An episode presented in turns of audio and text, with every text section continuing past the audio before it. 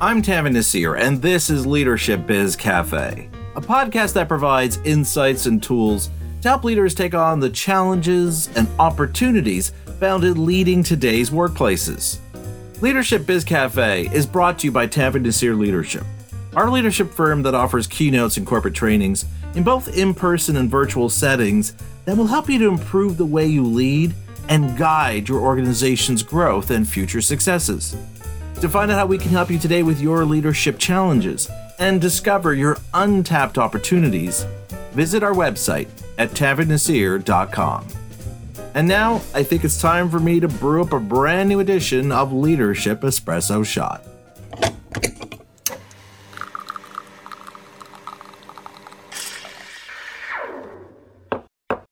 It's been interesting to watch the ongoing debate over RTO mandates and employees having greater flexibility over when and where they work.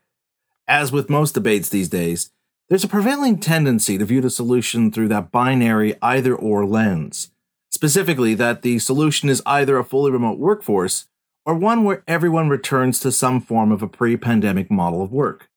Even the focus of how we measure which solution is the most effective has been narrowed down to a singular metric of which one leads to more productive employees.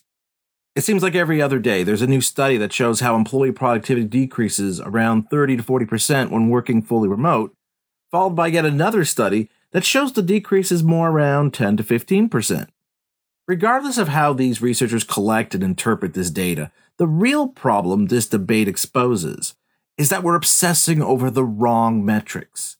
And more problematic, that these discussions are missing a critical key of what's really needed to better navigate the inevitable transformation that's already underway in terms of the future of work. Not to mention the evolving expectations employees have and will continue to have for those in leadership positions and the organizations they work for. As leaders continue to debate the merits of flexible work arrangements while issuing various forms of RTO mandates, there's a clear message that I doubt many of them realize they are sending out there. A message that impacts a critical aspect to being effective at leadership. And that message is I don't trust my employees. That unless I see them with my own eyes working at a desk in our office space, how can I trust them to complete their work? How can I trust them to achieve the goals I assigned to them for our team and organization to succeed? Consider the findings of a recent study shared in Fortune, which not only demonstrated how nearly half of companies with RTO mandates had a higher level of employee attrition than they had expected or planned for, but they also had a harder time recruiting new employees to join their organization. When we realize how RTO mandates communicate a lack of trust in our employees, is it any surprise that these companies are seeing a higher turnover rate? As well as having a harder time attracting people to join their organization. Sure, the current economic uncertainties makes it easier for organizations to focus on employee layoffs over recruitment. But astute leaders understand the cyclical nature of the global economy and how every downturn is followed by a period of growth where attracting and retaining employees will be key to driving that growth and future success, something that will prove to be more challenging thanks to this erosion of trust. And there's a simple reason why communicating this lack of trust in your employees' ability to do their work is leading to this rise in turnover rates and difficulties with attracting people to join your organization. And that is, in this fight to control when and where employees work, these leaders are taking away their employees' psychological need for autonomy. In some of my leadership keynotes and workshops, I share with leaders how all of us are self driven through three core psychological needs, one of them being our need for autonomy. That we feel in control over what we do, and that we're able to make choices over how we'll perform a task or complete a project because we've attained a level of mastery in performing that role. And that as leaders, we're focused on developing and supporting our employees' sense of autonomy not only to prove that we don't see their role in our team as just being to do our bidding, but to motivate our employees to invest their unique talents, creativity, and insights to the work they do. And this serves to create a positive feedback loop because as your employees develop and learn new skills, they will gain even more autonomy over the work they do because they become stronger and more valued contributors to your team. So, if you haven't understood what's behind the pushback from employees to various RTO mandates, I'm sure it's getting clear now. And again, there are studies that clearly illustrate this reality.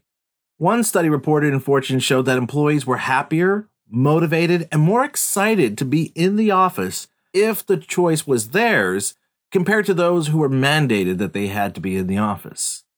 And there was another study featured in Forbes that found workplaces which offer a fully flexible policy, one where employees have the choice to decide for themselves how often they work in the office, grew the most in headcount as compared to those that now expect employees to be back in the office full time. Meanwhile, a study by Greenhouse found over 75% of employees are ready and willing to look for work elsewhere if their company decides to stop offering flexible work arrangements. In other words, the companies that embrace an employee's autonomy to decide for themselves how to best achieve the goals assigned to them are better suited for growth and expansion as compared to those who want to return to a pre pandemic approach to work. And I've met my share of leaders who convince themselves that this is a problem for some other industry and not theirs. As I've advised these leaders, that's a dangerous blind spot to have, considering that your competitors also have access to these findings and will no doubt make efforts to transform their approach to not only retain their employees, but to draw employees from your team to join theirs. I know I've shared a lot of study findings in this leadership espresso shot, and it can seem overwhelming.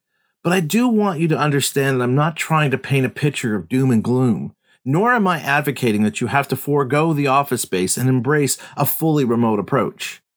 Rather, my goal here is to get you to recognize that the very thing that your employees need from you today is something every leader right now has the choice and ability to give. Something that I said was missing from all these debates over the future of work.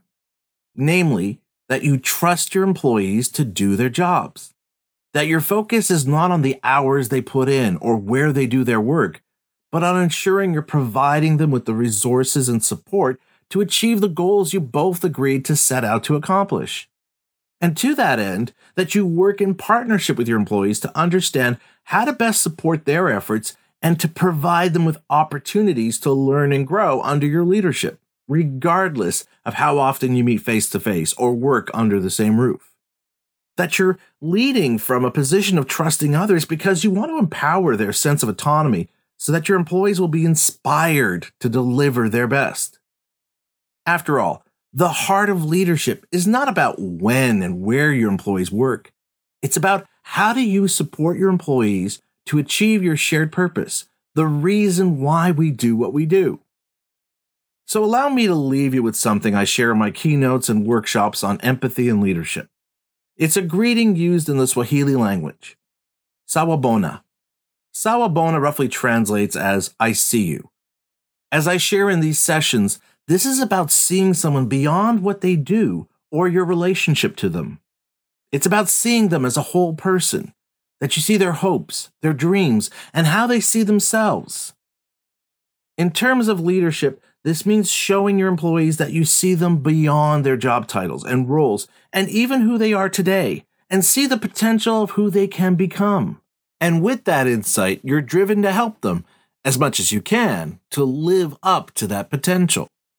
That should be the real focus of your leadership right now because, frankly, focusing on RTO mandates is the easy way.